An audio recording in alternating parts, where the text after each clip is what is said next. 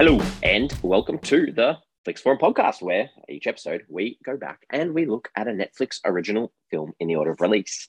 This episode, we have Netflix 193rd film from 2019. It's the animated Christmas film Klaus. It's directed by Sergio Pablos and stars the voices of Jason Schwartzman, J.K. Simmons, Rashida Jones, Will Sasso, Neda Margrethe Labba, Sergio Pablos, Norm MacDonald, and Joan Cusack. I'm Jesse, and as always, here with MJ. How are you? I'm good. I'm good. How are you? Excellent. I uh, love animated films, so I'm very happy to be able to talk about one. It's been a while, so it's nice. Yeah, well, I mean, I didn't realize until last week when you mentioned that that this one's going to be the second, only the second animated feature that original Netflix film. So obviously the second one that we've done in our podcast, and this is what 193.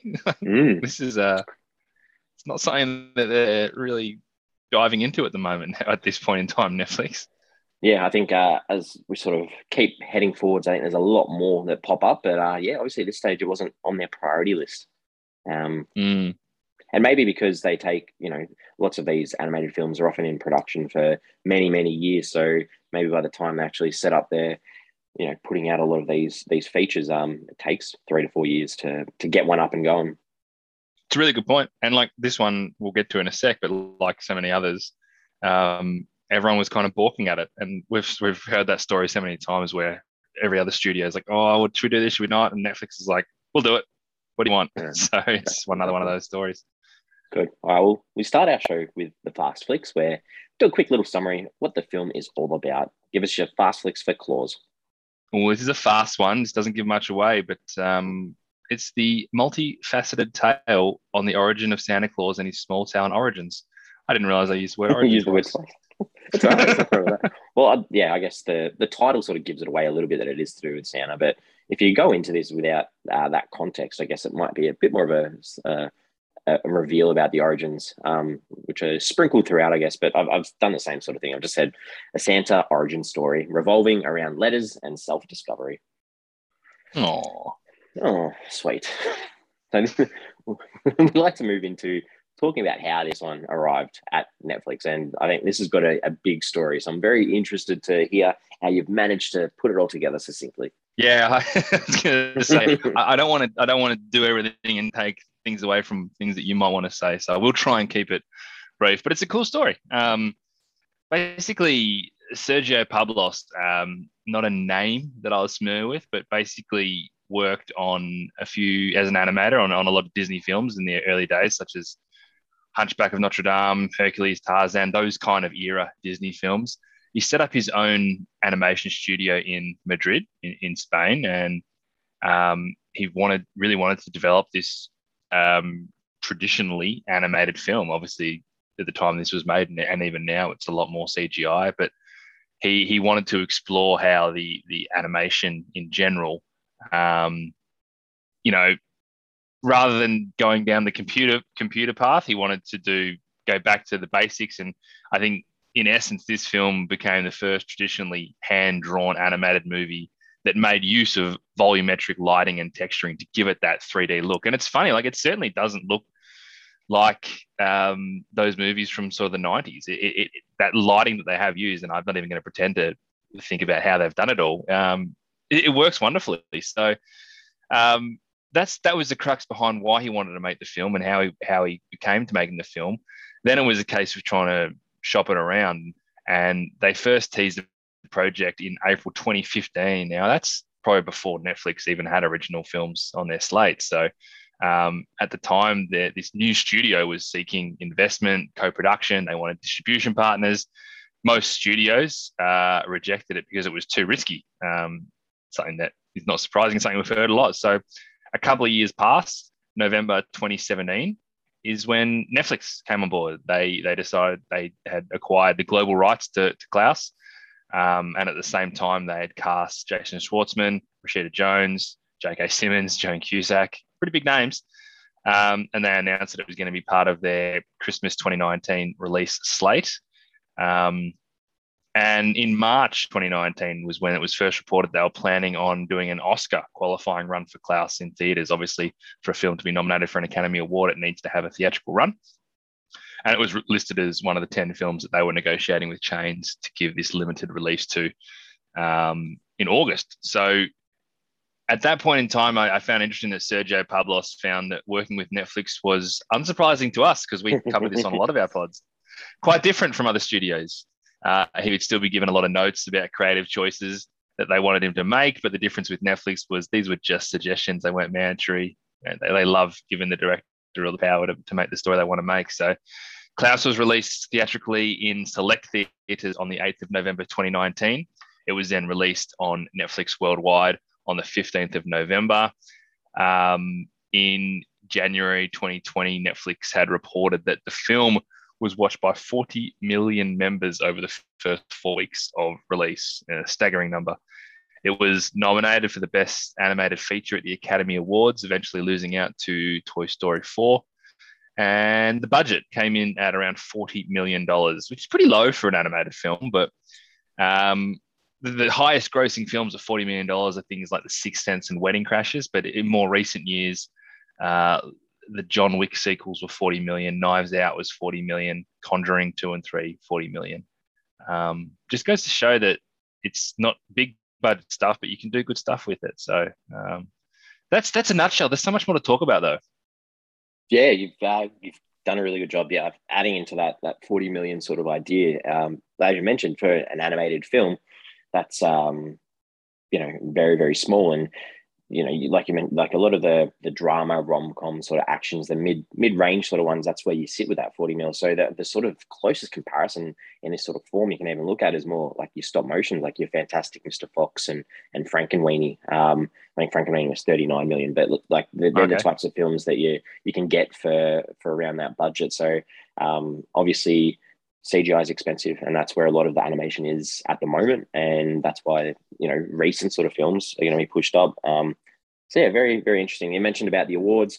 I think altogether it, it did end up winning eleven awards altogether, nominated for another twenty six, and as you mentioned, the the Oscar nomination, it did win the, the BAFTA uh, for best animated feature that year though. So you know um, the BAFTAs is is obviously recognised as a, a very good award over the you know the British version mm. of the mm. Academy. So um, that's nice. Uh, what else have I got to add? It's, it's hard. Um, I think I so. IMDb, we, we do like our IMDb, and they have their top 250 list, which a lot of people use to be like, cool, what are the top 250 films of all time? So this is actually, I think this is our first film that's actually been on that list. It oh, sits wow. at number 199 on IMDb's top 250 movies of all time. So that's a, a nice little thing to see. Uh, okay, that's obviously rated by fans. That's not um, that's not anyone's opinion. So that's that's good to know. It is nice. Uh, Jason Schwartzman. I thought it was, it was interesting that a lot, a lot of the the lines that he put into this through his character of uh, Jesper was they're all ad libbed. Um, well, not all of them. The director, I think Sergio Pablos, reckon about forty percent of the dialogue in the in the final script was in the final film is scripted. So it's a, a lot of trust in your your voice cast to allow. I love to, that. To you can see it too, right? You can mm. sort of get the feel for that when you're watching it. Yeah, exactly. Uh, tagline for this one. Did you see the tagline? Uh, no, I didn't. I had two. I had two. The first one, not so great. It was uh, the first one was "Welcome to the Jingle." Uh, to me, oh yeah, that's bad. That's nothing. That's rubbish. The other one, it's nothing to do with the film. It's just like exactly. a Christmas promotion crap. Yes. Yep. The other one was better. It was "Discover the friendship that launched a legend."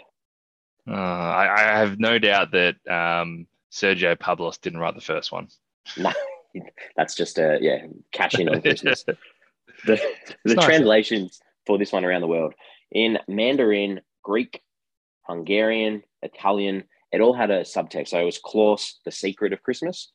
Uh, so that was seemed to be the ah. title that, that it went for in a lot of places. Maybe the idea of Claus just wasn't. Uh, you can, in Australia, we go Santa Claus. I guess maybe it's not as uh, prevalent in those places. Sure.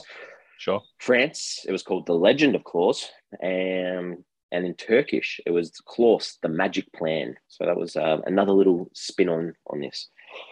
Okay. I, I, yeah, I'm happy with what we've got, but good. Well, let's let's talk about the consensus. What are people saying about this film? Well, I mean, if it's it's in the top 200 IMDb films, it's obviously pretty popular in some respect. But here's IMDb. It's sitting at an 8.1 out of 10 off 143,000 ratings. This is a proper film, Jesse. We we're coming off a film last week. Um, I'm actually just going to go check on my notes. IMDb last week for the movie House Arrest had 1,600 ratings. Um, this one has 143,000. This movie was huge. And Letterboxd is even better, more or less. It's more or less the same, but 4.1 out of 5, 154,000 ratings. Everyone watched this movie and everyone loved this movie. It's high. It's very, very high. Um, Rotten high. Tomatoes, again, it's super, super high. Uh, this is actually certified fresh. So it's got a 73 critics that have given it a fresh rating, sits on 95%. And the audience Mm. had it even higher. The audience had it at 96% and over two and a half thousand ratings on Rotten Tomatoes, which is super high compared. Like last week, there was none. So, you know, um, yeah, It's high. crazy. high, high. Actually, during the during the pandemic, when uh, when you and I, or Flix Forum, did our our bracket, um, see the the greatest Netflix original film, we actually put this one in it. Um, it must have been, it must have only been a few months uh, out for a few months though, so it was pretty fresh. Uh, and I don't think it made it past the first round, but it did get a lot of like there are a lot of comments about like or like a lot, it did better than it should have done considering it was so new. And I'd be curious if we did it again now. Again, It's had a lot more eyeballs. It's had two more Christmases for people to see it. Um, true. it was. Uh, I'm glad we put it in there in the first place, though. Good. Well, what are your early thoughts on this one? Well, I had watched this film. I watched this 20 Christmas 2020. I reckon I watched it, or maybe, maybe last year. Anyway, I watched it and I loved it. And I was curious to see how I'd go on a rewatch watching it in June. Um, basically, basically as far away from Christmas as you can get. Um, and it didn't change anything. This is just a great movie. Um, it's just that that incredible ability to explain the story of Santa Claus, make it believable enough. You know, it's a largely logical and sensible story, but introducing these small portions of the magic of Christmas to make the the, the legend of it all prosper and live on. I, they they do such a great job. Nothing, everything fits, everything works in this film, and and obviously it's got a ton of heart. So um, this is a belter. Good. I'm glad. Uh, yeah, I think like the southern hemisphere at the moment, the the weather, sort of uh, the coldness that we're feeling at the moment, made me actually, uh, you know, feel like I was uh, on set on a film, even though it's animated. Um, on I- Smeerensburg.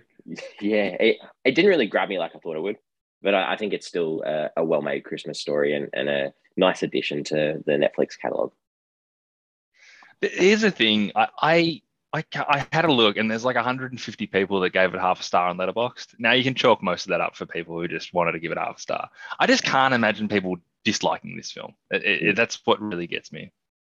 Yeah, I mean, there's there's not a lot in it that you can't like. It's just whether that and maybe I'm a little bit uh, when it comes to animated films. I it's hard for me because I, I look at it and I go, so I look at them very distinctly different to you know films with live action in them, and I, you know you look at your ratings or, or how you perceive films like that, and then you look at some of the animated ones. You're like, well, did it hit those same marks? Did it did it create the emotion? Did it create the the awe? Were you engaged the whole time? Were there parts that you weren't engaged with?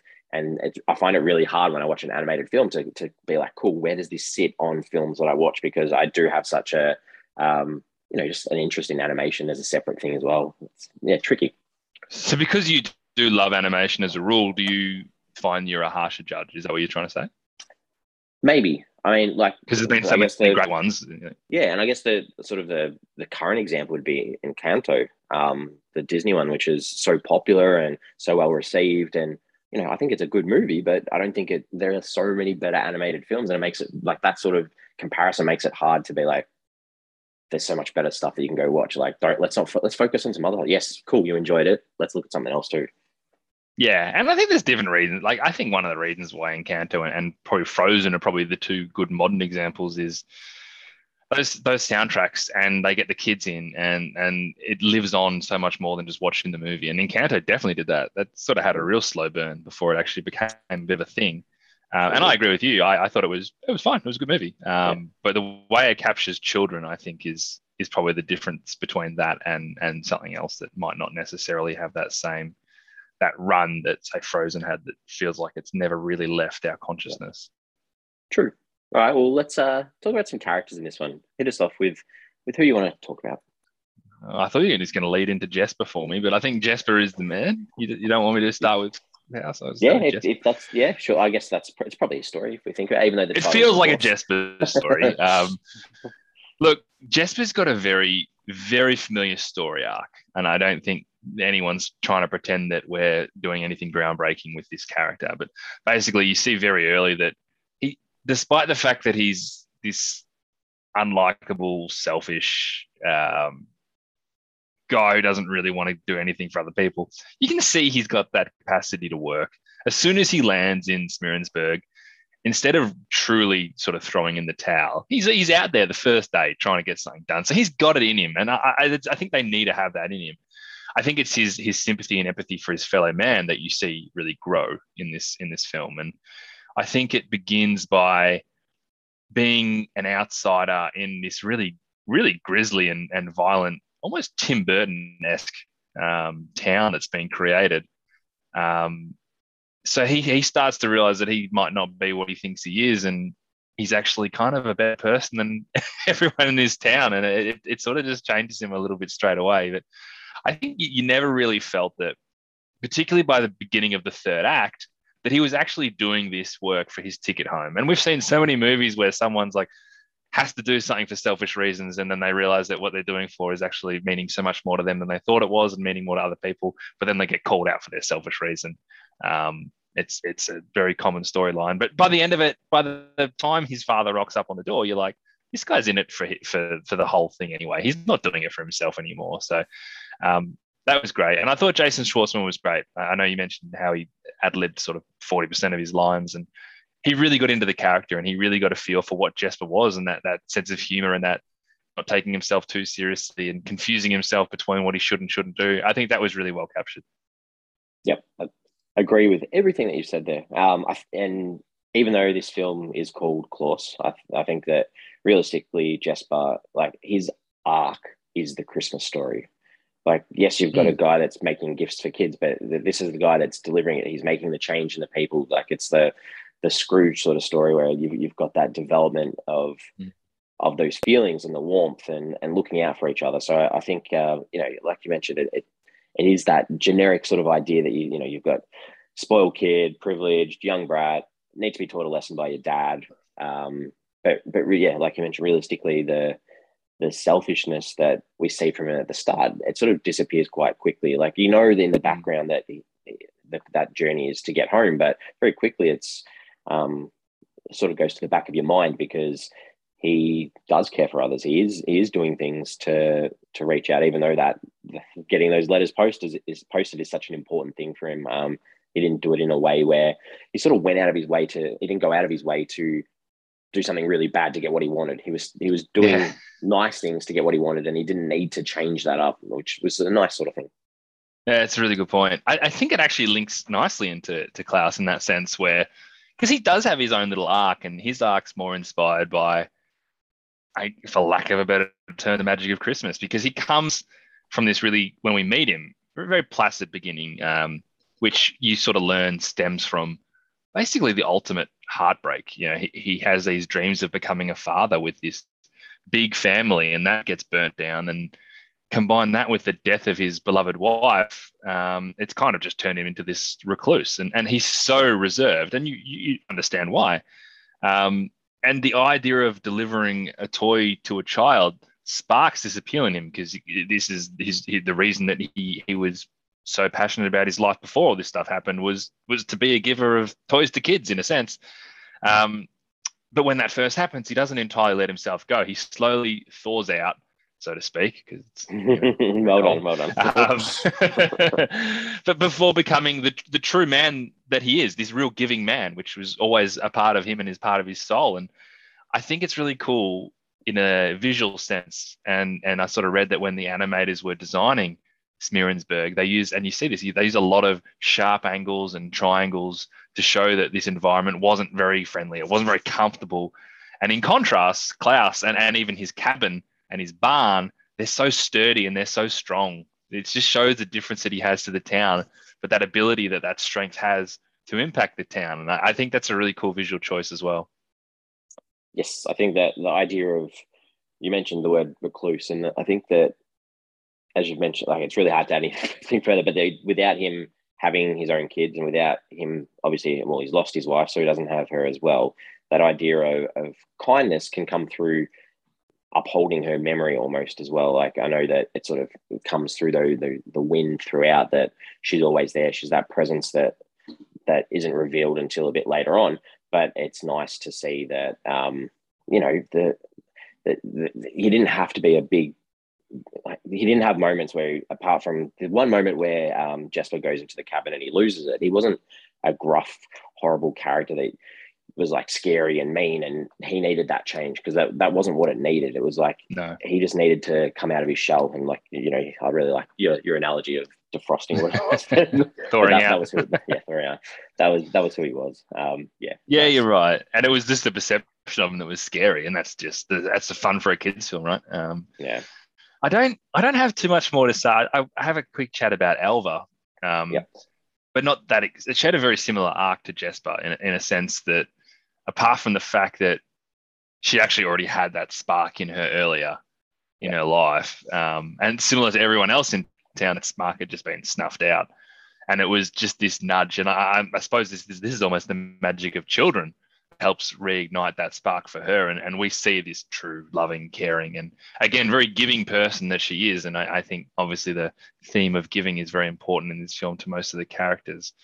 But just the, the power of what that can do to to changing who you are and um, but how bad circumstances can get you away from that in the first place. Yeah i thought interesting like a teacher becoming a fishmonger like that was an interesting career career change. Um i guess the the grossness of the fish and the the grays and the colors that you can incorporate through that uh but yeah that, that that that lost passion that she just needed to find. And as you mentioned that that idea of giving digging into that the savings or to support the kids and build that Mm. classroom and and at the same time it's probably hard to talk about them but the two families the Krums and the Ellingboes like their ability to through Jesper through Elva and through Klaus to reunite a little bit even though obviously you've got your your really bad ones that are off by the side the rest of the town are able to through these three Mm. characters sort of overcome their differences and and reach out and be friends and change the yeah well why are they doing it in the first place right they literally Mm. talk about oh we do this because we've done it for years i mean Yeah. it's, it's a horrible reason to continue to do something and um, it was yeah it's so beautiful watching it all come together Good. Uh, the director, we, we, we touched on him fairly early before, Sergio Pablos. I thought it was interesting that, like, he came up with the Despicable Me, like, was a part creator with Despicable Me. I just, I i, found like, that too yeah yeah, he, he wrote And, the um, story for it Mm. like yeah crazy. That's, I'm sure he'll be living off uh, that franchise for the rest of his life too. There is no worry at all about this guy's financial um, ability. Well, does he have credits in the bank for that how does that work like we don't know the deal he Oh, struck surely, surely he's going to have something coming in. Um, but like you know, we mentioned before the Disney Renaissance sort of period. Like he worked on a Goofy movie, love that movie. Um, Hunchback of Notre Dame, Hercules, Tarzan, Treasure Planet, and then also like on other films like Rio, Smallfoot, Ferdinand, just done lots, an awful lot. Yeah, well, as an animator, and then obviously this being his first foray into being a director, you have to assume he's the fact that he set up his own studio in Spain. You know, he's obviously put a fair bit of collateral in that from the start. So he, he's still betting on himself, which is great. Yeah, all right, scenes. I, I, I do find it hard with animated films to pick out specific scenes. I don't know what it is, but I find it hard. So, uh, how did you go? Well, strap yourself in because I've got a few. Um, when when Jesper first arrives arrives in Smeerensburg, and you firstly see the people carrying the corpse, and then well, you assume it's a corpse, and then they drop it, and he looks at them, and she turns around and just gives them like shh, and it was so creepy, and it was so well done, and then you follow that by that little girl driving the carrot into the snowman. I thought that was just a wonderful way to introduce this town. Um, it was so dark, and I said so Tim Burton esque. I just like, all right, we're here, we're in. This is where the movie's going to be set. I'm, I'm, I'm all on board to see where this ends up. Um, and the rest of the stuff, it's funny how much I didn't realize when I was noting these down as scenes that I enjoyed. I think I just love the fact that they they used all these traditional tropes of Santa Claus that we know and love, and they gave them basically an origin story. This is how it all begun. Um, I think the first delivery was wonderful, uh, very fun, very uh, placid. Klaus just basically forcing Jesper into the house, forcing him down the chimney because there was no other way down. Bang, that's how the chimney thing started. Um, I love the fact that when the kid who threw the snowball at Jesper, uh, he put the coal in his stocking just because there was coal there. I think he said, Who, "Who's the loser now, you little brat?" I just, I love that this is the story of the naughty and nice list, and then he explains it. Um, the flying sleigh, it's just this magical, famous imagery that we, we know about Santa Claus. Watching it, watching it fly, and go, "This is how it all started," and then seeing it crash and destroy on the ground was just so cool because you never see that side of it or assume that side of it. I thought that was fantastic. Um, and, and, then it goes to a few more things that sort of touched me emotionally more than anything else. So I don't love it when a when the main theme of a movie is is literally a quote, but I do love the line of a true act of goodwill will always spark another, and they they push that home pretty pretty hard. But it's it's a beautiful thing to hang your hat on. So um, I do want to call that out. I love that moment when the uh, the little Eskimo girl was calling out for Jesper only to realize that he'd stayed off the boat. I think that was just an emotional thing. I, I, obviously had seen the film, so I knew he stayed, but it still, I still really liked it when he just sort of called. He's like, "Hey," and she was so happy, and it was just like, "All right, let's get on with the finale. This is great." And then at the end, um, you know, how do you finish a film like this where you've got an old man who you assume is going to die, and but hang on, Christmas is a thing now. How are we going to do this? I thought they they ended it really nicely.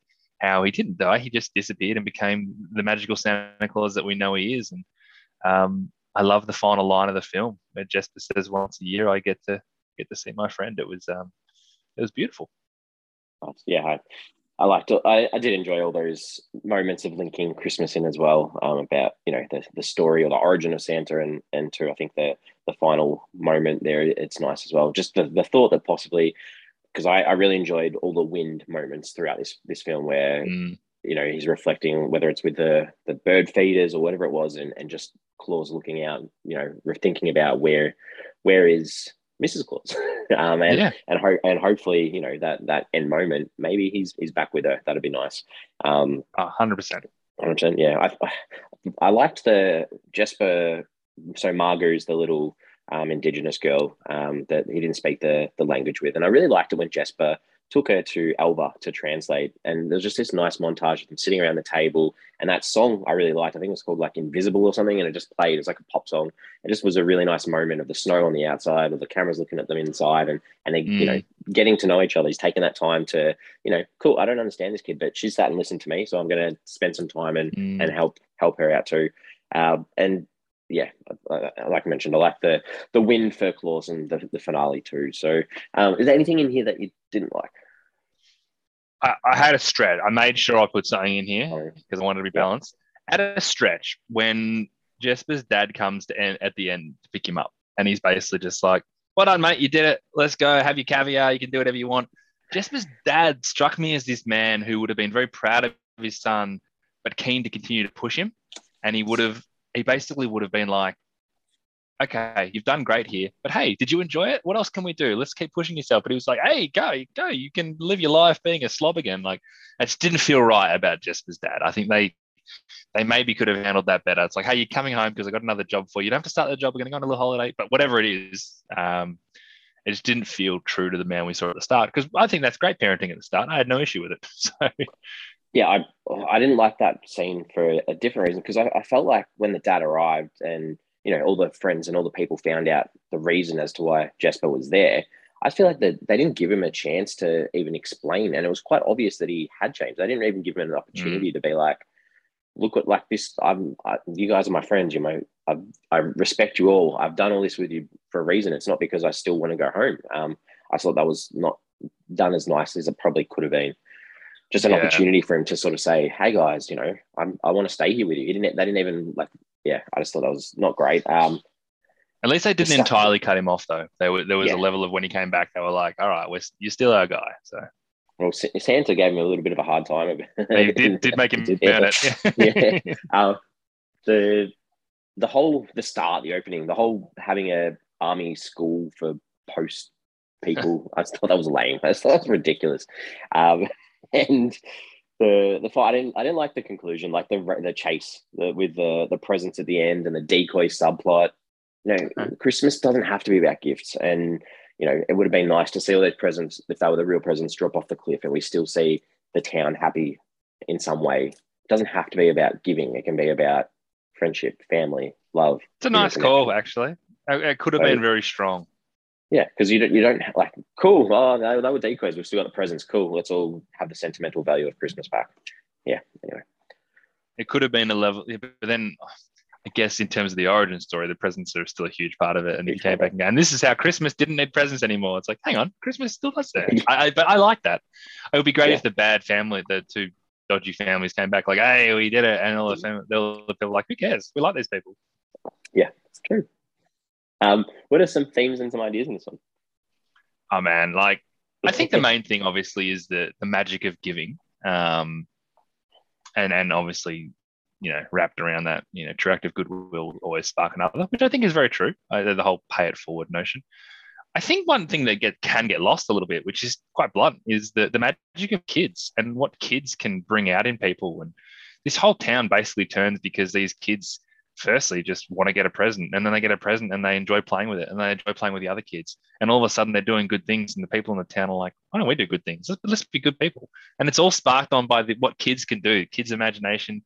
Kids don't have the same taint of life that we get as adults. The older we get the more jaded we get. Kids don't have that and, and i think we can all take a lesson out of how how much fun kids have just being kids. Uh, there's, there's a lot in that there's there's also work with the idea of mending old wounds, and this is more to do with the feud between the families, not just doing something because that's what that's the way it's been done before. And um, I love this this idea as well that you know giving and selflessness can really turn a person. And I think most most strongly out of all this is how a human human spirit can really warm even the coldest of souls and this town is full of people with really cold souls. And it was one man's idea of giving that, that kind of changed that. Excellent. Yeah. Uh, just I'll, I'll, jump in off the back of that. You know, uh, the selfless act sparks another one because it, it almost highlights too that you know you get more out of doing that than being out there to get something like everyone's out to get something. You get mm-hmm. more out of being generous. Um, you get more out of teamwork, collaboration, working together. Like that, they were a good team, um, Jesper and, mm. and Klaus together. And, um, you know, like you mentioned, the townspeople moving past those old grudges, the resentment. Um, and, and we saw that not necessarily, not just through Jesper himself about, you know, growing up and self discovery and, and not wasting opportunities. This was an opportunity for the townspeople to, to get that as well. Uh, and the wind of the of of his wife, the signal it signals change, but also signals hope for for Klaus as well. That um, you know he can keep going and and you know be this this character now for for eternity. that sounds pretty that sounds pretty uh you know a big thing to to sort of commit yourself to, but yeah, it's that's how it sits. And uh, the dying art of letter writing too. I mean, how good communication leads to good things. If you communicate well, you're gonna you're gonna end up with good outcomes. So yeah, that's a nice point. yeah, it doesn't have to necessarily be literally about letters. Yeah, it's yeah. it's about communication. Yeah. All right. Um, what did you take away from this one? I look, despite the fact this movie doesn't really do anything new, and I think watching the rewatch is what really got me. I'm like, oh, this this film is a very familiar, you know, very familiar story, very familiar arcs um, the things that it does do it it does so well it, it basically nails every reference every idea every theme it sets out to hit and that's totally in my bag when a film can just do that so cleanly and, and make it all fit that's something that i really love um, i just i couldn't recommend this movie more highly as a christmas movie it's arguably my favorite christmas movie um, it's a Wonderful Life has sort of always had that mantle, and I reckon they're kind of wrestling for number one spot for me. It's this is a, this is such a great Christmas movie.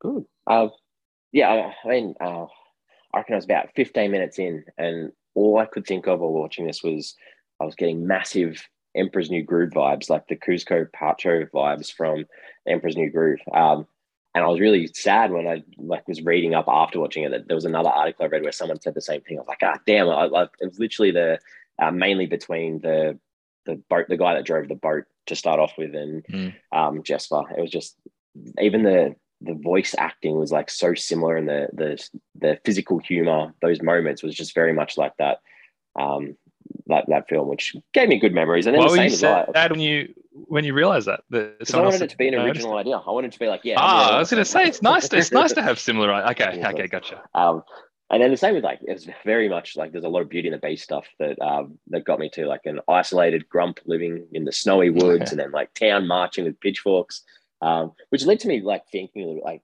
this is almost a little bit too dark for little kids. Like it's an interesting thing because, uh, Santa, the idea of Santa, you want littlies to be able to get involved in it. So obviously, and the the origins help that it goes to a, an older audience. But when you're thinking about that, are you 10 to 15 year olds really going to be interested in watching this? I don't know. I don't know. Um, 10, Yeah. 10's not 10's old enough, I would have thought. But yeah, sorry. are so they 10, are they like, lo- 10 to 15 would sorry. be where you'd want people to watch this. And is this the sort of film that they're going to want to watch? True. Okay, I see what you're saying. I wonder if some of the violent stuff that we can sort of laugh at as as adults, because it is it is dark, where the kids just kind of see the funny side of those sort of things Okay. without getting the connotations as much. I don't know. It's it's a good point though. I did think the same thing. Yeah. Uh, cool. All right. Did um you go into IMDb to look anything up? I- I did twice actually. I did for Rashida Jones, even though I've seen this movie. I did for Rashida Jones, who plays Alva, uh, obviously of Parks and Rec. Um, and also, I did know it was Norm Macdonald. He's obviously got a very distinctive voice, uh, who is Mogens the, the boat driver. But as soon as I heard, I'm like, is that Norm Macdonald? And then, like, the more you hear it, like, it's obviously Norm Macdonald. But I did jump on straight away for that. Good. Yeah. No, I uh, didn't get on at all. All right. Time for any questions. Anything that you wanted to ask? Yeah, I don't know if you'll be able to answer it, but this didn't make much sense to me. Um, Alva obviously is a teacher. Um, there's no kids at the school, so she starts trying to save money to get out of there by selling fish. And then I get things get started up again at the school. She uses her own money to do stuff for the school. Does she not get paid as a teacher? Uh, I, I would have thought it would be more prosperous for her from a salary perspective teach kids than to sell fish. But it felt like I'm not selling fish anymore, so I've got no money. It didn't quite add up to me. What's going on there? Yeah. Uh, good question. I was, I was more thinking like, so how does the town get fish now? Um, it's true. but yeah, like surely once well once she's got the classroom, she'd have to pay to obviously she'd taken over that room and turn it into a, a fish thing. So she needs to use her money to pay it to get it back to the classroom and now she might get a wage. Now she'll be I fine. hope so. I Yeah. hope she's yeah, at least, you know, I get maybe there was there was some upfront costs to get her, but I would have thought that she's gonna be making more money than she was when she was I don't know. I hope that those kids aren't getting free schooling. Uh, I whether I don't think it's private school, so I'm not expecting the parents to pay for it. There must be some government subsidy for it. I don't know. Well, it's probably just like why do they need a postman living out out there as well? Like Well, they you'd, uh, you'd, don't. you'd send someone from the mainland once a week to, to collect it, and that'd be it. Yeah, basically, he's basically only doing letters for them internally in that in that town where it's like everyone kind of sees each other anyway. It's tough gig. Yeah, I wouldn't want to do it. Uh, yeah, I haven't got anything. Um, so that that means we're ready to finish this one off and give a rating out of five. What are your final thoughts for this one? Well, there's not much more I can say about it. To be honest, I um I adore this film. I I adore how well it captures the the spirit of Christmas. I adore its ability to have fun with everything we know about Santa Claus. I think it just does so much right, and it feels like it's just taking so much aim at me and my taste and my love for Christmas and the magic of Christmas. And uh, I'm giving it four and a half stars, Jesse. Is that a bump up from original viewing? From my original viewing, I gave it four, and rewatching it, I was like, I reckon this is probably going to go a little bit higher, and uh, it delivered. So that's your equal top favorite Netflix film. It is. I've got Ooh. three with four and a half stars now. I don't know if it's so close to our 200th episode. Do I want to give that one? I've got uh, I, I know one's oh. Oksha. Okja, and I also um, oh, I've got absolutely yeah. I, can't remember What's, the other one. what's the Jake Jake Jake Gyllenhaal one with the painting? Oh, uh, Velvet Buzzsaw. Did you get that for? Velvet Buzzsaw. Oh, nice. I Oh, did. cool. Oh, I wasn't. I actually wasn't on the podcast for that one, but uh, I watched it. Mine. Uh, that's a great movie. So it's up there with those two. Yeah, it's good. All right. Well, um, yeah. I mean, I, I'm not trying to be contentious. The I don't necessarily I don't like this sort of animation style, to be honest. Um, but I, I, I agree. I think it looks great. I think it's you know really well made. It looks really nice. I, just personally, I'm not a massive fan of the style. The the start of it sort of dragged a little bit for me. I think like the little the goofy comedy. I don't know if it was needed to start off with because once it got into the groove and it was more about heart and um, I think that that really shone through and it was nice to to feel those emotions more so than trying to make me laugh at slapstick sort of comedy to start off with. But I think it's a great addition to to Netflix's Christmas catalog as well as its animation catalog. So giving it a three and a half out of five. Good movie. It's, it plays a big part in their animation catalog. One of two so far. Uh, we we got socials uh, at Flix Forum. Give us a look. Question I wanted to put out there is: uh, When was the last time that you posted a physical letter? Physical you know what? I genuinely have no, letter probably the wrong word. I, like in terms of like putting things in a in an envelope. Yeah, I actually have to do it right now because I've got a I've got a um you know a footy card that I need to oh. send in for redemption. So I took the, I took this out the other day. I'm like I got to get to the post office and send that. Um, but it also it feels like a very foreign thing to do. Yeah, I uh, I was just, I think the last time I did it was probably 12 months ago when you send in the packets from the footy cards to go the draw to win something. Right. So, uh, which they're not doing this year, which is a bit sad. Um, oh, but it's easier than saving all those packs. Packets, true. So yeah, uh, I've got to do one of those redemptions too. But this is a bit random and nothing to do with what we're talking about. So. Can I ask you a question though, Jesse? Uh, this is not related to the film per se. I just thought of it then, but you love animated films. You talk about how you know you're probably a harsher judge because you do love them. Do you have a favorite animated film? Yes, uh, Beauty and the Beast is my Beauty and the Beast. It is one of my all-time favorite films. Um, just the memories of being a very very young child going mm. to that film um, and being petrified, but loving mm. it and the music, uh, the story. It's just it's you know one of my all-time favorites. Uh, not yeah. just animation, but film altogether too.